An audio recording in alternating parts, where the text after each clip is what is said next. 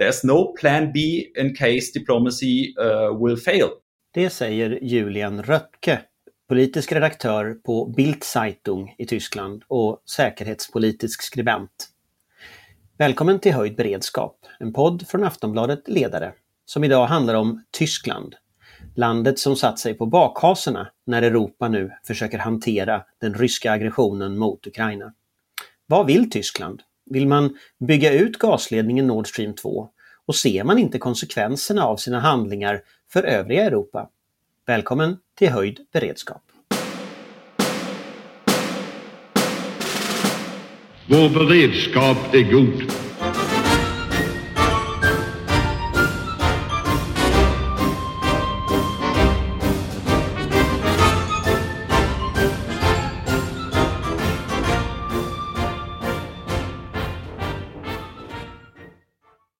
Yes, and now we have uh, with us Julian Röpcke from Bildzeitung in Berlin.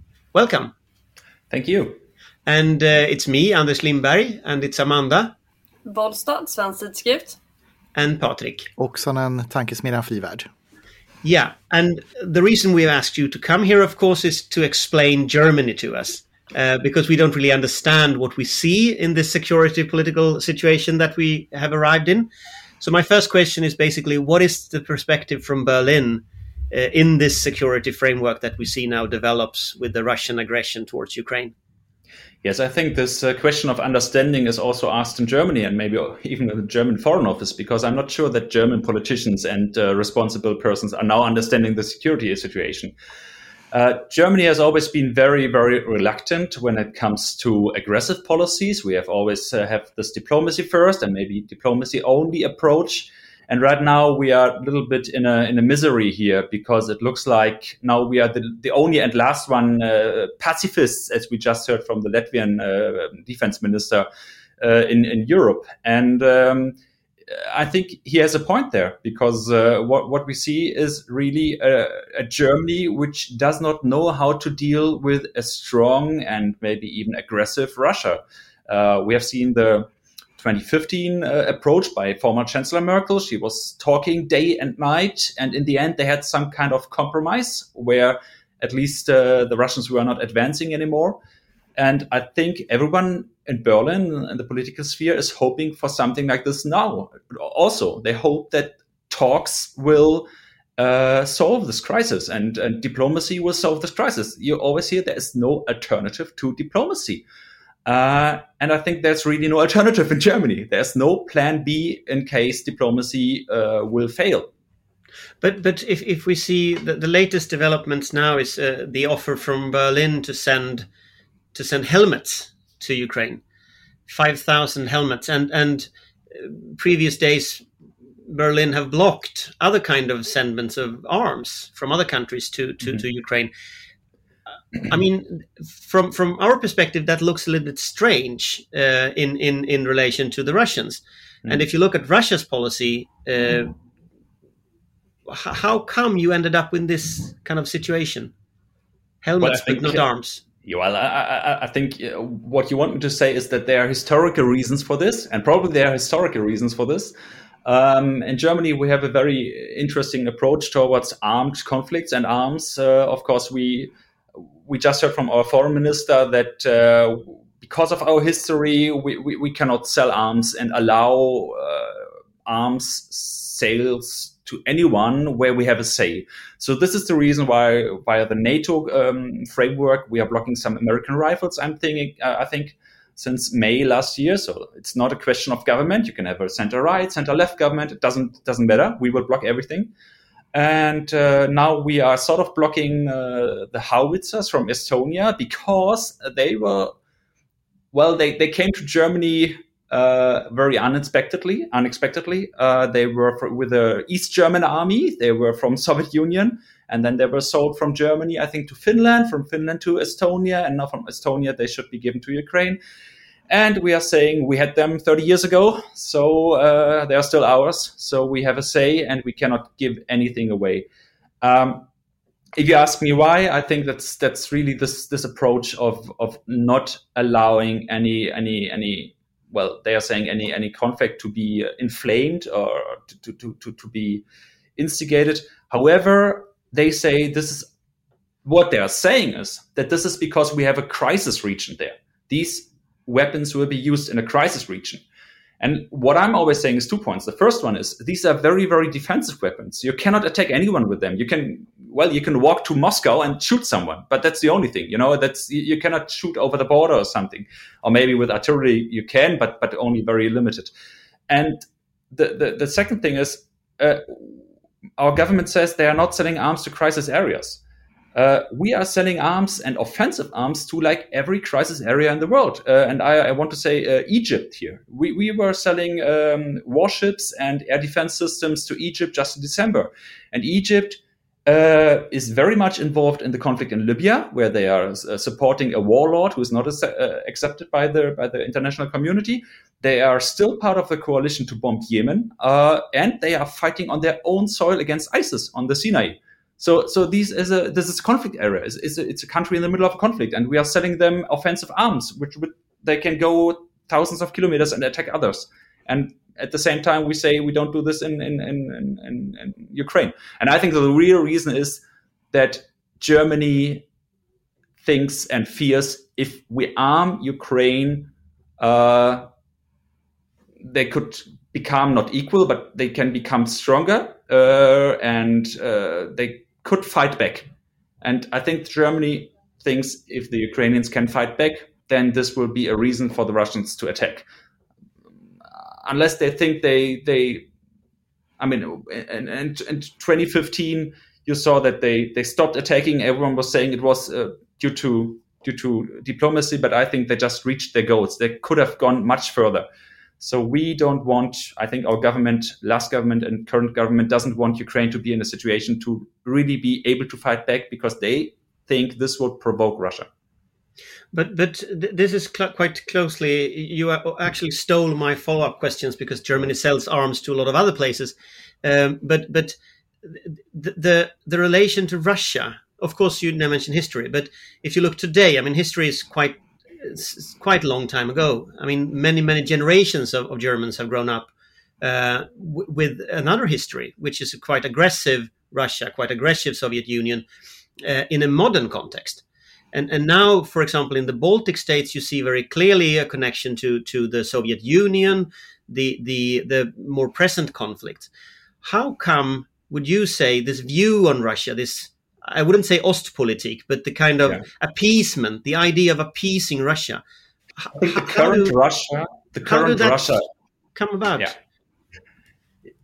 I think the current Russia has been very, very successful in manipulating the German opinion and sabotaging our responsibility and our guilt and our historical, uh, well, issues which are very strong because we we attacked the Soviet Union, uh, Hitler attacked the Soviet Union, and this is still Germany in, in some way. They managed to uh, to sabotage this into we attacked Russia. So not Georgia, not not Moldova, not Poland, not uh, not Ukraine, not uh, Belarus, but but Russia. And you can hear this in many speeches of even German politicians. They are changing up Soviet Union and Russia. So they said, yeah, uh, well, it was a German war against Russia and, and, and so on. And, and, and, and, and when you're telling them, yeah, but we occupied, we as Germans occupied 100% of Ukraine and only 5% of current Russia right now, then they say, oh, really? Oh, this is, this is strange because were there other countries? I think Russia is the uh, successor of, of Soviet Union. And when you say, no, there are many, many other countries which also uh, suffered from us, uh, then there will be, sorry, uh, that this this will be neg- negatively seen by them. So, yeah, so yeah, yes. yeah, but but you can you can say that appeasement was the way the West from the beginning dealt with Hitler in Munich, for example. It didn't work very well. So so I mean, with the German experience of of, of the Second World War, wouldn't one of the kind of analyses be that appeasement against dictators or aggressive powers doesn't work? It didn't work against Germany. I, I so why do you th- why, why do the public think that appeasement or the politicians think that appeasement works against Putin? First, I wouldn't compare uh, Munich 38 and the current situation because I, I, think it's a totally different situation. Um, Germany is not saying, okay, you can have this and this land, but not more. So, so this is a publicly we are still saying that Russia should accept the sovereignty and territorial integrity of Ukraine. Um, so we are not giving them something for for getting peace. I think that's that's different. Uh, still, you're right. Uh, I think we are trying to appease them. Um, and as I said, um, have a look at the German uh, NGOs and at German organizations uh, which are very active in Russia and which are paid by Russia, which are Kremlin uh, co-funded. And I think this this explains to you a lot. I mean, look at we just had our our navy chief saying something like. Um, um, well, he has lots of respect for Putin, and we should all respect him, and and that's what he wants. And then we had the former army chief, German army chief, Harald Kujat, who, who defended him. And if you see what Harald Kujat did in the last years, uh, he was working for a Kremlin-funded think tank uh, in, in, in, Berlin, uh, the Dialogue of Civilizations of Mr. Yakunin, who's a close friend of, of Mr. Putin. Uh, if you have others are like Matthias Platzeck right now, who's a former uh, chief of the Social Democrats, um, he is working at the um, Deutsch-Russisches Forum. They're getting co-funded by the Kremlin, and they're co-funded by the Gorchakov Foundation. I mean, uh, which is a Kremlin-funded think tank. So all these important voices, which are now calling for restraint and which are calling for Germany to to to understand what Russia wants and to not uh, provoke them. The, the, these people are closely connected ideologically and also financially uh, to the Kremlin. And I think that's an, a very important factor. And these people are, you have to say this, also very close connected to the main ruling party, which also uh, sends the chancellor of Germany right now. But, but if you look at the Social Democrats, because uh, it, it's a quite interesting story. If you look at the Nord Stream, uh, because because when we look at the Russian strategy, we see very clear that they have this elite capture idea to to to connect with elites in in other countries uh, in, in, in Europe. Nord Stream is also a financial connection, uh, which the Social Democrats in, in, Germany have been very much in favor of. Uh, Gerhard Schröder is, is uh, former chancellor is, is deeply deeply involved in in in this project. Yeah, don't don't, and, and not only him. no, no, not only him, but don't you see the kind of the, the consequences the Nord Stream project has for for the north of Europe, for the Baltic Sea, for the security that that we have. I mean, not only in terms of um, in terms of uh, uh, the energy mix and the climate issue, but also in terms of very hard security issues. Yeah, I mean, uh, there there are so many aspects to to Nord Stream, and um, I was interviewed by the Ukrainian TV this morning, and they wanted to know how dangerous Nord Stream is to Ukraine and to Europe and so on. And I, I said them before, please ask me how dangerous Nord Stream is to Germany, because I think it's most dangerous to Germany. It, it sends in all these uh, bad Kremlin influences, corruption, and all these strange. I mean, we, we have uncovered so much uh, stuff here of, of German agencies sending emails to ministries promising, promising certain dates for for clarification for Nord Stream pipeline and so on. We, we have seen many strange decisions. And you were mentioning Gerhard Schröder. Yes, he's working for Nord Stream and Nord Stream 2. And but but if you look at Germany, you have a Mecklenburg-Vorpommern, which is where Nord Stream arrives. You have a new so-called climate change foundation there, uh, which is led by a former social democrat who's uh, of Mecklenburg-Vorpommern. He, uh, he was the, the minister president, and this foundation is 99% funded by Gazprom. It's it's no problem for them you have uh, right now today just today or yesterday it was shown that nord stream now has a new subsidiary which should be the one running the german section of nord stream because it cannot run so far so they need a new german company and so on and who is the the the, the um, uh, I don't know the English word, Aufsichtsratsvorsitzende. You know this, uh, the, the uh, what is it? Um, front face, head. front figure. Yes, he, he's he's not leading the company, but he's the one uh, overseeing the, the, the developments in the companies. So he uh, was the ge- former German ambassador to South Africa and to uh, Saudi Arabia, who was working in the German Foreign Office for many years, also under Sigmar Gabriel when he was foreign minister, and he was a very much supporter of the project. So I'm not saying I'm not saying he was involved in it, but you can see it's so interesting that more and more former and current even government uh, and, and, social democratic and German public officials are turning up in the Russian sphere and suddenly saying, "Oh yeah, we are also working for them." And it's it's it's very nice to to to have a payment but, from them. But, but but just to to give us a clarification of kind of the German politics 101, what does the public say about this? I think the public is still very much in. Oh, well, the German public is not very much interested in foreign policy. That's the first thing. Um, so during the latest election battles, I, I, cannot remember we had any foreign policy issues there. Uh, and we, even more funny, we had no corona issues there because it was the summer.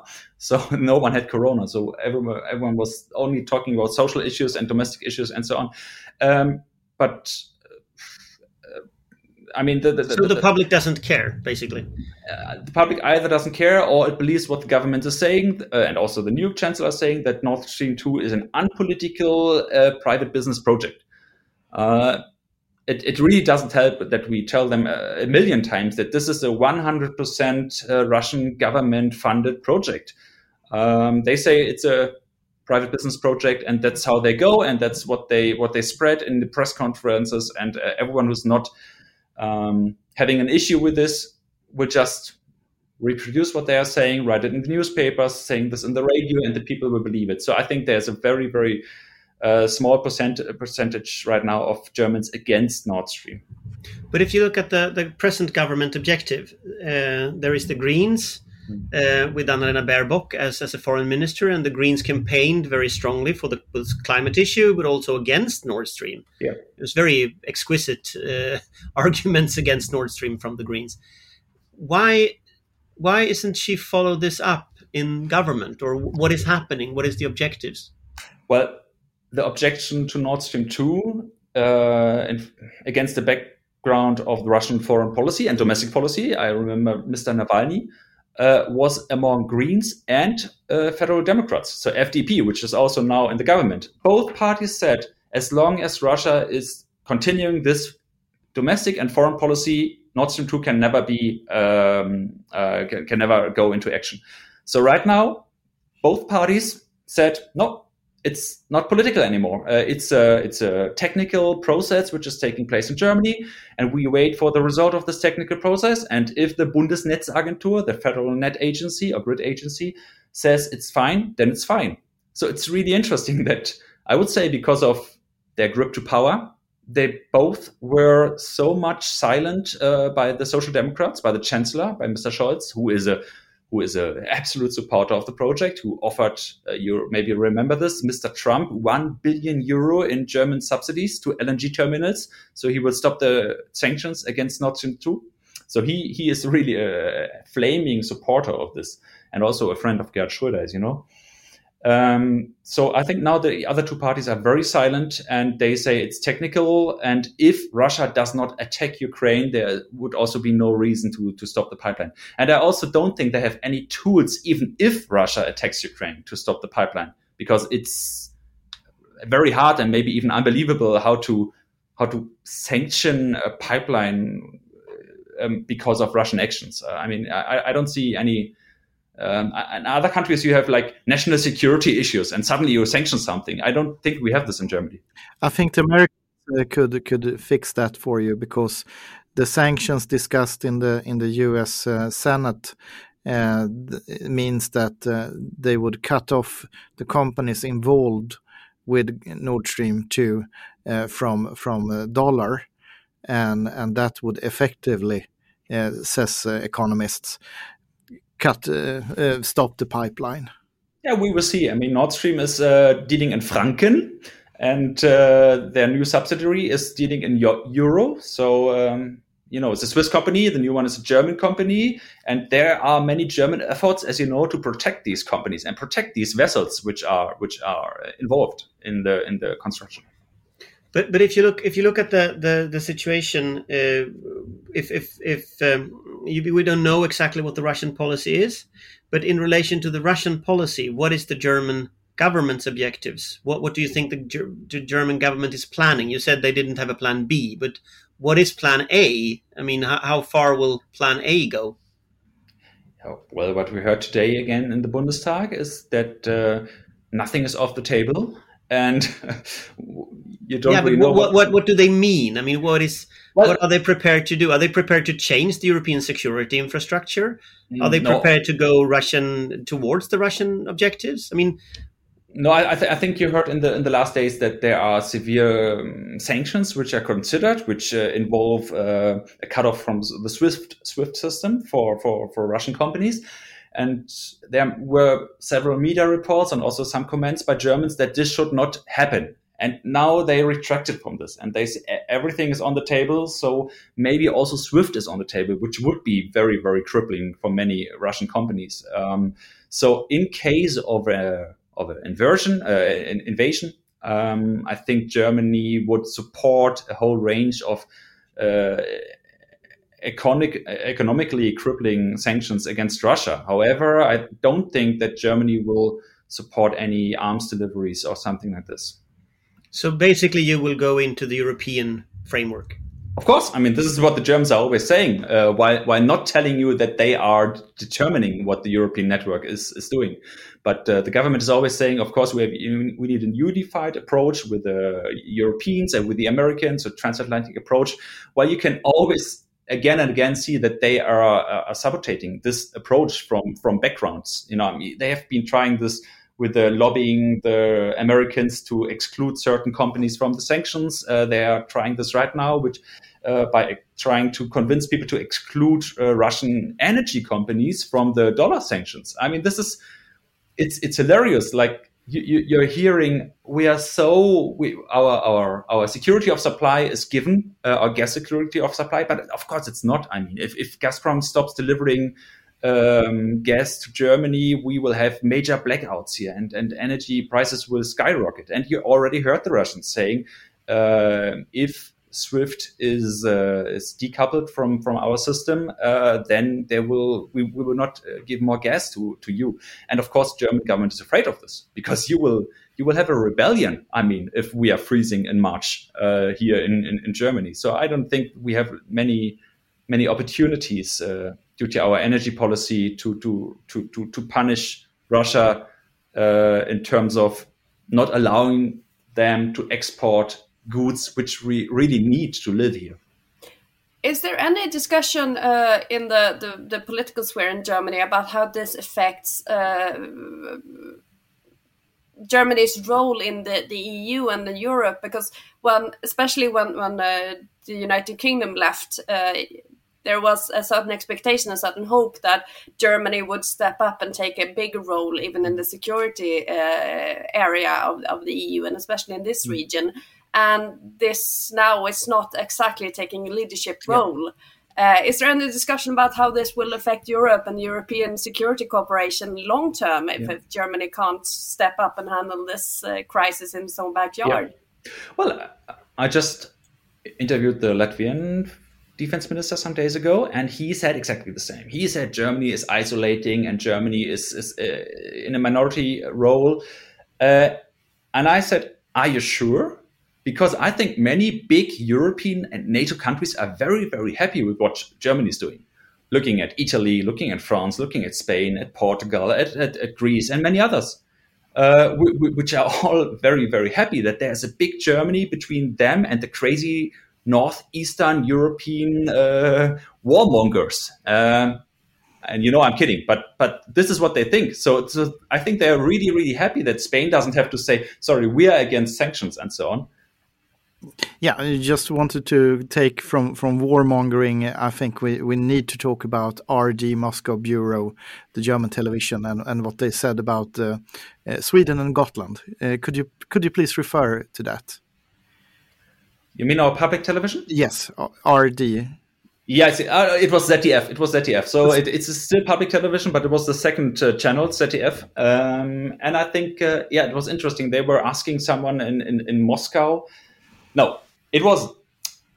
I don't know where to start. Um, German public television always needs to transport two sides or both sides of the conflicts. They have to be neutral. So whenever they report something which is real and which is based on facts, then they have to uh, report something which uh, translates to the other side, which shows what the other side is, is, thinking. And they had a very critical report there. And in the end, then the moderator suddenly had to ask uh, the, the correspondent in Moscow, and she was she she was hesitating. She she she, she did, uh, you could hear that she didn't know why she should, ask it, but but she had to ask us. What about the German tanks in Gotland? Can they be seen as a provocation to Russia? And then the correspondent was like, uh, um, uh, surely every uh, step by the Swedish to uh, uh, deploy tanks will be seen as a provocation by the Russians.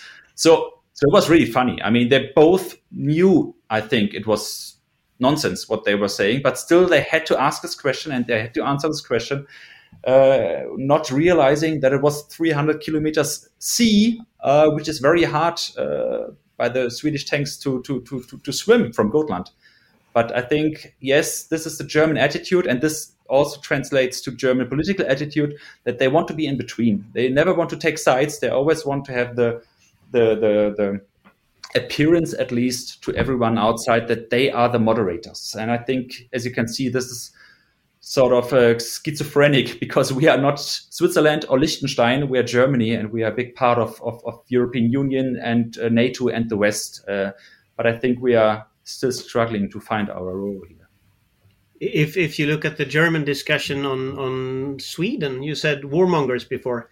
I think that it's that is. Uh, uh, an interesting perspective. What, what what what does people in Germany think when they see uh, tanks on Gotland, the the way Swedish politicians speak about this? Yeah, well, reading from our or trying to understand our readers' numbers, I think they were amazed uh, and, and surprised and shocked uh, that Russia was uh, so close uh, to Germany.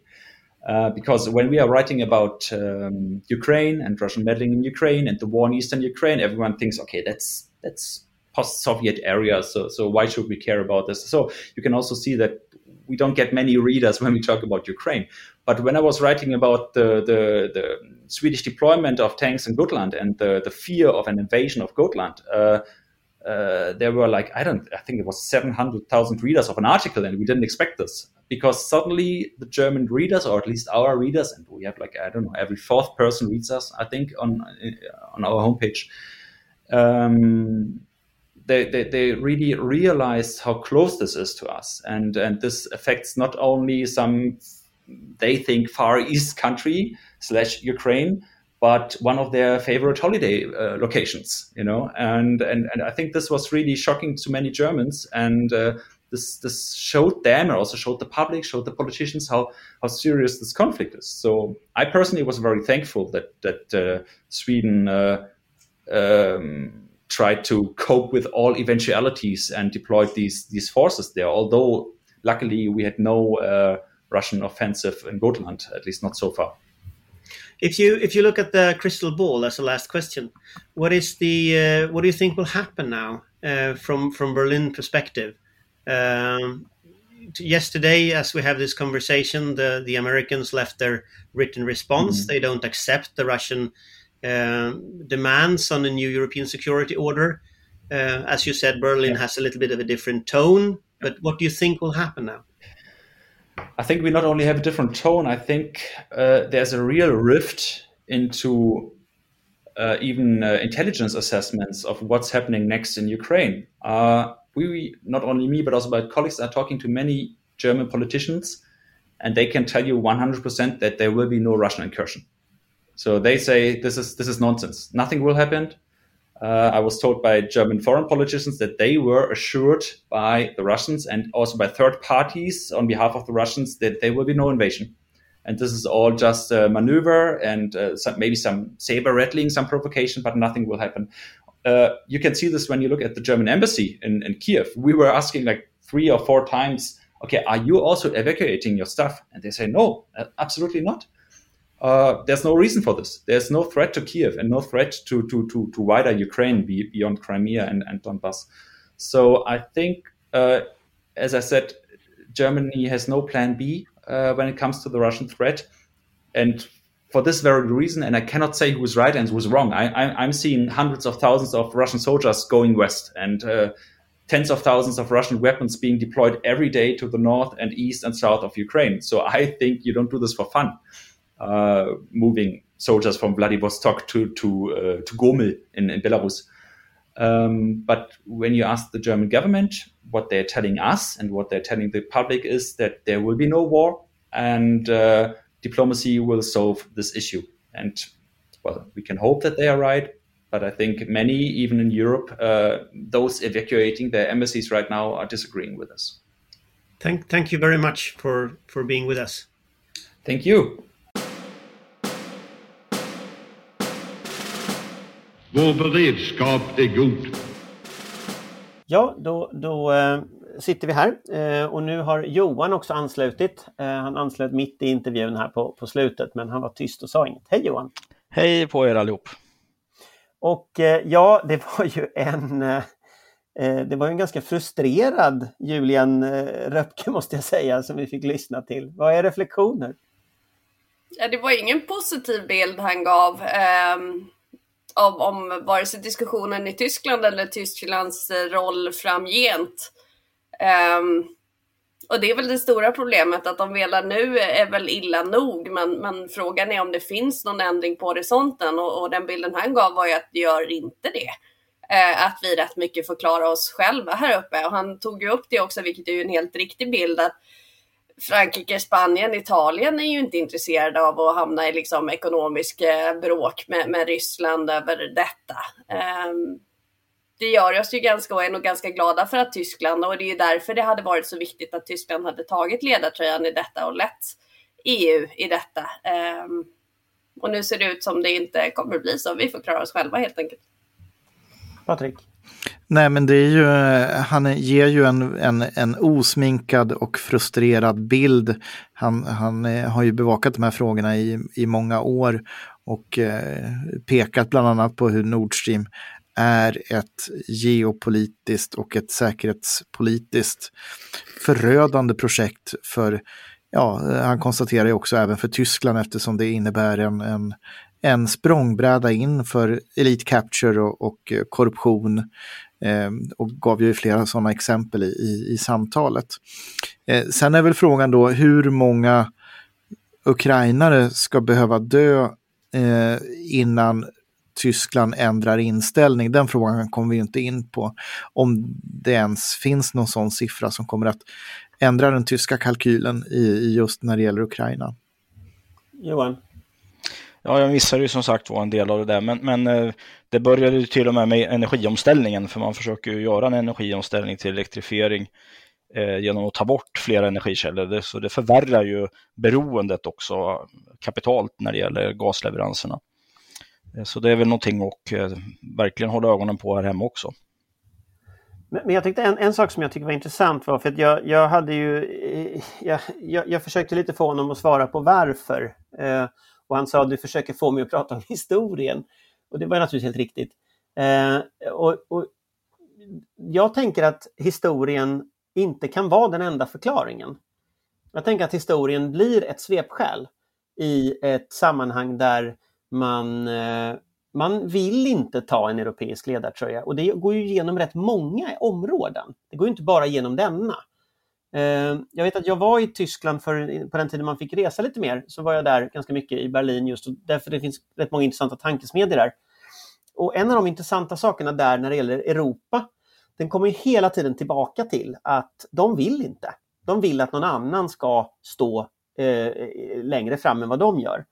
Och när man pratar med militära företrädare för Tyskland, då låter ju de som svenska militära företrädare lät för 15 år sedan. Att det finns liksom ingenting att ta av.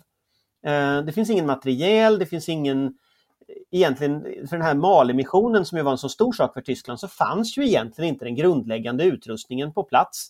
Jag tror det var 1200 man de skulle få iväg då. Eh, så, att, så att det var lite eh, är det som att lyssna på svenska företrädare för liksom 10 år sedan, 15 år sedan. Så att vad har man att komma med om man skulle ha liksom en annan linje? Tycker jag är en intressant fundering. Men det är en bra, bra poäng det där för att eh, det är som du säger att deras så kallade försvarsreformer har ju varit eh, en serie av eh, misslyckanden. Med en katastrofal tillgänglighet. Vi pratar liksom en handfull, ett tiotal stridsflygplan, massor med problem med helikoptrar som är tillgängliga man har utmärkta ubåtar, man har tillgänglighetsproblem, kan de verkligen köra ut dem i vattnet med besättningar etc. Har den materiell status? Och så kan man bara addera på. Men som jag har pratat om förut, de har ju heller ingen riktig strategisk kultur. Eh, det är ingen kärnvapenmakt som Frankrike och Storbritannien. Eh, de har inte liksom haft imperier, även om de försökte en gång i tiden, men i, som Frankrike och Storbritannien har med, med liksom allt vad det innebär med, med en global syn på saker och ting. Så det har de ju inte med sig, utan man är ju väldigt mycket i det ekonomiska röret. Och den här, det finns ju den här War, what is it good for? Eh, liksom, eh, berättelsen eh, som de lever väldigt starkt på. Men det blir lite konstigt med den här relationen med Ryssland eftersom man också var nere i Ukraina och dödade mängder med människor under andra världskriget. Eh, och nu eh, så kommer då, eh, enligt de senaste uppgifterna, så är det liksom en begäran från Ukraina om stöd med utrustning i upp mot 100 000 och man får 5 000 hjälmar i, i, liksom i stöd. Så att det haltar lite grann de här historiska parallellerna tycker jag. Men är inte det en illustration av att den ryska reflexiva kontrollen fungerar alldeles utmärkt när det gäller Tyskland? Julian var ju inne på det i samtalet också, att eh, Ryssland har ju varit skicklig på att odla den här bilden av att eh, kriget, eh, stora fosterländska kriget var ett krig mellan Ryssland och Tyskland och den här historiska biten med att Ukraina var, var huvuddel, huvuddel av slagfältet, det är liksom det är borta ur det tyska medvetandet därför att Ryssland odlar den här bilden eh, och eh, har det här psykologiska övertaget då, skuldkänslan eh, för, för tredje riket. 5000 hjälmar känns ju för övrigt närmast som en skymf. Det hade ju nästan varit bättre om de inte hade skickat någonting alls. Men det är, det är extremt oroväckande och de, de hade ju det var ju en lång period, närmare ett år, där de inte hade några ubåtar i verksamhet överhuvudtaget för att den sista gick på grund och fick ligga på varv i Norge, tror jag det var en halv evighet. Eh, jag tror inte vi inser riktigt, alltså det är inte bara tysk, eh, liksom rätt, hela Tyskland säkerhetspolitiskt ligger ungefär där Sverige ligger för 10, låg för 10-15 år sedan. Eh, både i materiell tillgång och i den allmänna diskussionen. Frågan är ju vad som ska vara deras uppvaknande. Eh, men det är ju oerhört intressant att intresset för eh, Östeuropa, deras region, är så lågt med tanke på deras geografiska placering och, och liksom positionering inom EU. För man har ju ändå haft en ganska hög retorik tidigare om, om sin roll i EU, naturligtvis främst ekonomiskt men även i övrigt. Och det har ju varit ett sådant hopp på Tyskland, eh, framförallt i samband med Brexit. Um, så det är lite intressant att de, de är så snabba och villiga att, att lämna den tronen. Jag har ganska många kompisar inom den tyska socialdemokratin eh, och haft under väldigt många år. Eh, tillbaka liksom till ungdomsförbundstiden, så det, det, är många år. Och Det här är ett av de områdena där man överhuvudtaget inte förstår den svenska eh, liksom känslan, den svenska uppfattningen. Och Det är väldigt intressant, därför att ofta i Tyskland så är Sverige en förebild för vänstern. Jag såg nu för ett tag sedan till exempel så var Jusos då som är Jungsocialisten in, in, in eh, SPD då, alltså deras SSU, hade hittat du-reformen i Sverige och ville genomföra du-reformen, att man skulle börja prata du istället för si. Man skulle ta bort niandet i Tyskland. Det här var ju inte så populärt bland konservativa tyskar, men det är bara som en illustration att Sverige är alltid en förebild. Eller väldigt ofta en förebild i, för vänstern i Tyskland och för en, och liksom olika sociala reformer och sådär. På det här området förstår man ingenting om hur vi resonerar. Och när jag liksom, man ska inte psykologisera länder och så, men jag tänker att det är ostpolitik som spökar. Man såg ostpolitik eh, som en framgång, som någonting som stabiliserade och så på något sätt översätter man det nu på alla politiska situationer. Eh, och då blir liksom den här idén som, jag vet inte om den finns kvar så mycket i Sverige, men det finns en bärande idé att skapar man ekonomiska relationer, då bygger de fred. Så, så Nord Stream kan till och med bli ett fredsprojekt i den här liksom tankevärlden. På samma sätt som när vi pratade om handeln med Kina kunde bli ett fredsprojekt. Liksom. Du kanske ska förklara för våra läsare som inte var med under uh, Tysklands delade tid själva vad, vad ostpolitik är för någonting. Nej, men ostpolitik det var, det var den tyska socialdemokratins sätt att hantera vad man tyckte var en väldigt hård retorik från förbundsrepubliken, alltså Västtyskland, mot Östtyskland. Och det man gjorde då var att man normaliserade relationerna med Östtyskland. Man byggde närmare relationer. Det var till och med så att den, vid något tillfälle den östtyska nationalsången eh, spelades liksom i Västtyskland på besök av östtyska ledare. Och så. Det var oerhört starkt på den tiden. Och då får man komma ihåg att det var tiden med muren. Eh, när man då försökte bygga relationer och förstå varandra över gränsen. Och jag tror att den bilden finns kvar väldigt starkt som en, en framgångsväg. Och man ser liksom de från förbundsrepubliken då som hade en hårdare linje som krigshetsare och att det skulle bli krig mellan de två tyska staterna och så. Eh, det blev det inte, men, och då ser man det här som en framgång. Och då tänker jag bara, som sagt, man ska inte psykologisera, men jag tänker att det är när de förstår relationen idag mellan Europa och eh, Ryssland, då finns den här erfarenheten från Öst och Västtyskland i bakhuvudet. Och just att kan man bygga relationer, kan man bygga det här, då kan man skapa fred. Och Det är inte en helt vansinnig uppfattning heller. Men den slutar ju i att Nord Stream blir någonting positivt eh, i det här perspektivet.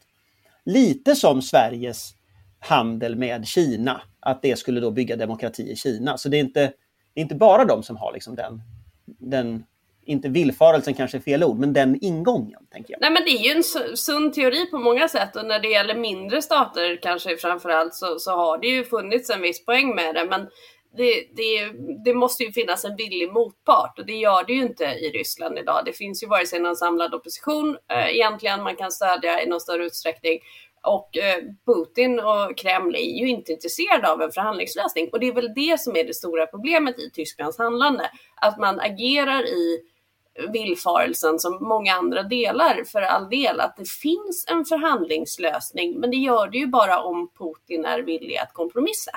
Eh, så länge han inte är det så vi, vi kan ju inte kompromissa själva. Det kommer ju ta en ända med försäkring. I så fall kompromissar vi bort Ukraina vilket är en fullständigt oacceptabel lösning. Ja, och sen har du ju dessutom vad som då kan ske i nästa steg om man då har det här ekonomiska perspektivet, eh, handel, dorsvandel. Eh, så i ett, i ett, nästa steg om Kina och Ryssland öppet annonserar att man är allierade i den här, alltså Kina börjar blanda sig i den här konflikten också på allvar och kan då säga att ja, om ni sanktionerar Ryssland, då är vi beredda att sanktionera er då kan vi hamna i ett väldigt spännande läge. Det är nog en utveckling vi inte ska utesluta på det här stadiet i alla fall.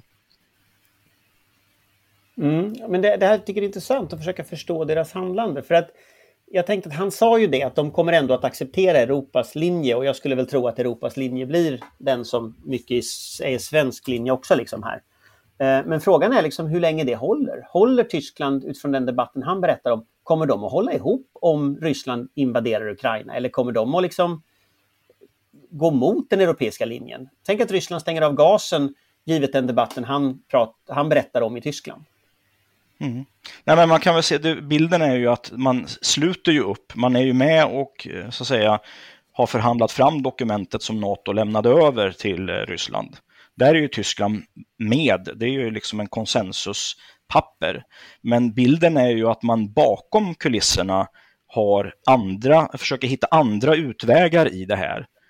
Eh, så att då kommer man ju, tror jag, min bedömning är ju att någonstans kommer man bli klämd med handeln med Kina och Ryssland å ena sidan och det absoluta militära uppbackningen man måste ha från USA å andra sidan. Och det är inte ett roligt läge om man liksom har byggt in sig i en sån omvärldsuppfattning att man kan navigera, för någon gång måste man välja. Patrik, du är ju poddens optimist här. Eh, vad, vart tar det här vägen? Nu gick det förbi en skylt med ironi här. Ja, ja en stor skylt med ironi. Eh, det, och det var väl efter senaste podden när jag, var den, när jag försökte vara optimistisk när alla andra var pessimistiska. Eh, men men eh, det som bekymrar mig i det här på det större planet när det gäller EU är ju att Frankrike och Tyskland på olika sätt just nu Eh, spelar bort eh, diskussionen kring strategisk autonomi för EU. genom sitt, sitt agerande. Man, man har inte den här europeiska solidariska holistiska synsättet som man skulle behöva ifall man vill argumentera för strategisk autonomi. Eh, det blir ju då närmast bilden en, en någon slags eh, eh att strategisk autonomi skulle då innebära att man, man lägger sig egentligen för Ryssland och, och Kina för att ha handel med dem eh, men, men kapar banden med USA. Det är egentligen det som blir någon slags konsekvens av, av en sån linje och, och det är ju där, där ska vi ju inte hamna. Och eh, det är väl det som, som eh, jag ser som ett bekymmer liksom i, i den här diskussionen. Det är ju när, när ska Frankrike och Tyskland Eh, få den, den, den kompassriktningen de behöver för att dra EU länderna i, i, i rätt riktning. Eh, därför att EU har ju nu blivit marginaliserad i den här konflikten. Det är ju NATO, då är de ju en del av NATO naturligtvis, Frankrike och Tyskland, som gör det här. Så att eh, där omkring går mina, mina funderingar i, i den frågan. Optimistiskt eller inte, det, det var väl mer en reflektion. Eh, vad landar vi i det här då? Ja, gud vet, vi kommer att få prata vidare om det här frågan i många fler poddar, tror jag Anders. Mm, det tror jag med. Får jag bara säga en annan reflektion, för han tog ju upp beslutsunderlagen de hade också. Eh, det vill säga att det kommer inte bli krig, för de har blivit försäkrade det och, och alla de här sakerna är väldigt intressant. Eh, tyskarna, min erfarenhet, är eh, A, Eh, väldigt duktiga på Mellanöstern exempelvis. Eh, när det, om vi nu pratar deras underrättelseförmågor och sånt. Eh, de är ju klart underlägsna exempelvis Storbritannien när det gäller den här delen av världen. Så, och där kan man ju se hur politiken i olika länder uppenbart har olika beslutsunderlag i detta. Det är otroligt intressant. Samtidigt som min erfarenhet så här långt av att ha sett det här first hand på Balkan, att, att tyska militärer, de är för tätt in på politiken. Så de har inga problem med, de, de kan liksom känna av förväntan att här måste vi lämna en annan rapport än vad vi egentligen lämnar i NATO, för det passar inte tysk inrikespolitik med den här linjen. Så jag, jag gör bedömningen att den tyska amiralen som nu fick gå, det han gav uttryck för en tysk uppfattning. Det var bara att omvärlden reagerade och då blev det ohållbart att ha honom kvar. Så du menar att de, vi har ju sett, det var ju flera konstiga uttalanden, men han amiralen var väl rekord i konstighet. Du menar att det är den riktiga linjen från liksom... Så eh... talar man eh, bakom skål och vägg, det är min bedömning.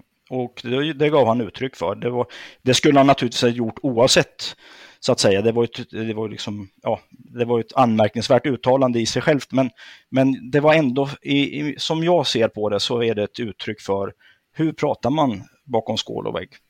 Ja, men ett sånt uttalande har ju varit säck innan det hamnar i påse, om man uttrycker sig så. Så att han, han gav ju uttryck för någonting han har hört sägas och som han själv har sagt flera gånger tidigare. Man kan i alla fall dra en slutsats av de olika underrättelseuppgifterna. Och det är att någon kommer ju inom de närmsta veckorna och månaderna att se ut som en idiot. Det är väl rätt uppenbart.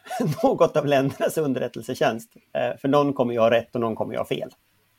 Alltså, man får ändå hoppas att det är Tyskland som har rätt. Men ja, eh, det känns det. ju inte helt sannolikt. Men, men så, det, det, där är en, jag får, det där jag skulle jag vilja modifiera lite grann för att ibland så kan det vara så att en underrättelsetjänst har rätt. Men det var ingen som ville lyssna. Nej. Det ligger mycket i det. Det, det. det tror jag du har väldigt rätt i. Ska vi därmed konstatera att vi har lite ändå reflekterat över Tyskland? Eh, sen vet jag inte om vi kom närmare sanningen eller inte. Det får väl lyssnarna avgöra. Men tack så mycket för idag i alla fall. Hej hej! Auf Wiedersehen! Tack. tack och hej! Vår beredskap är god.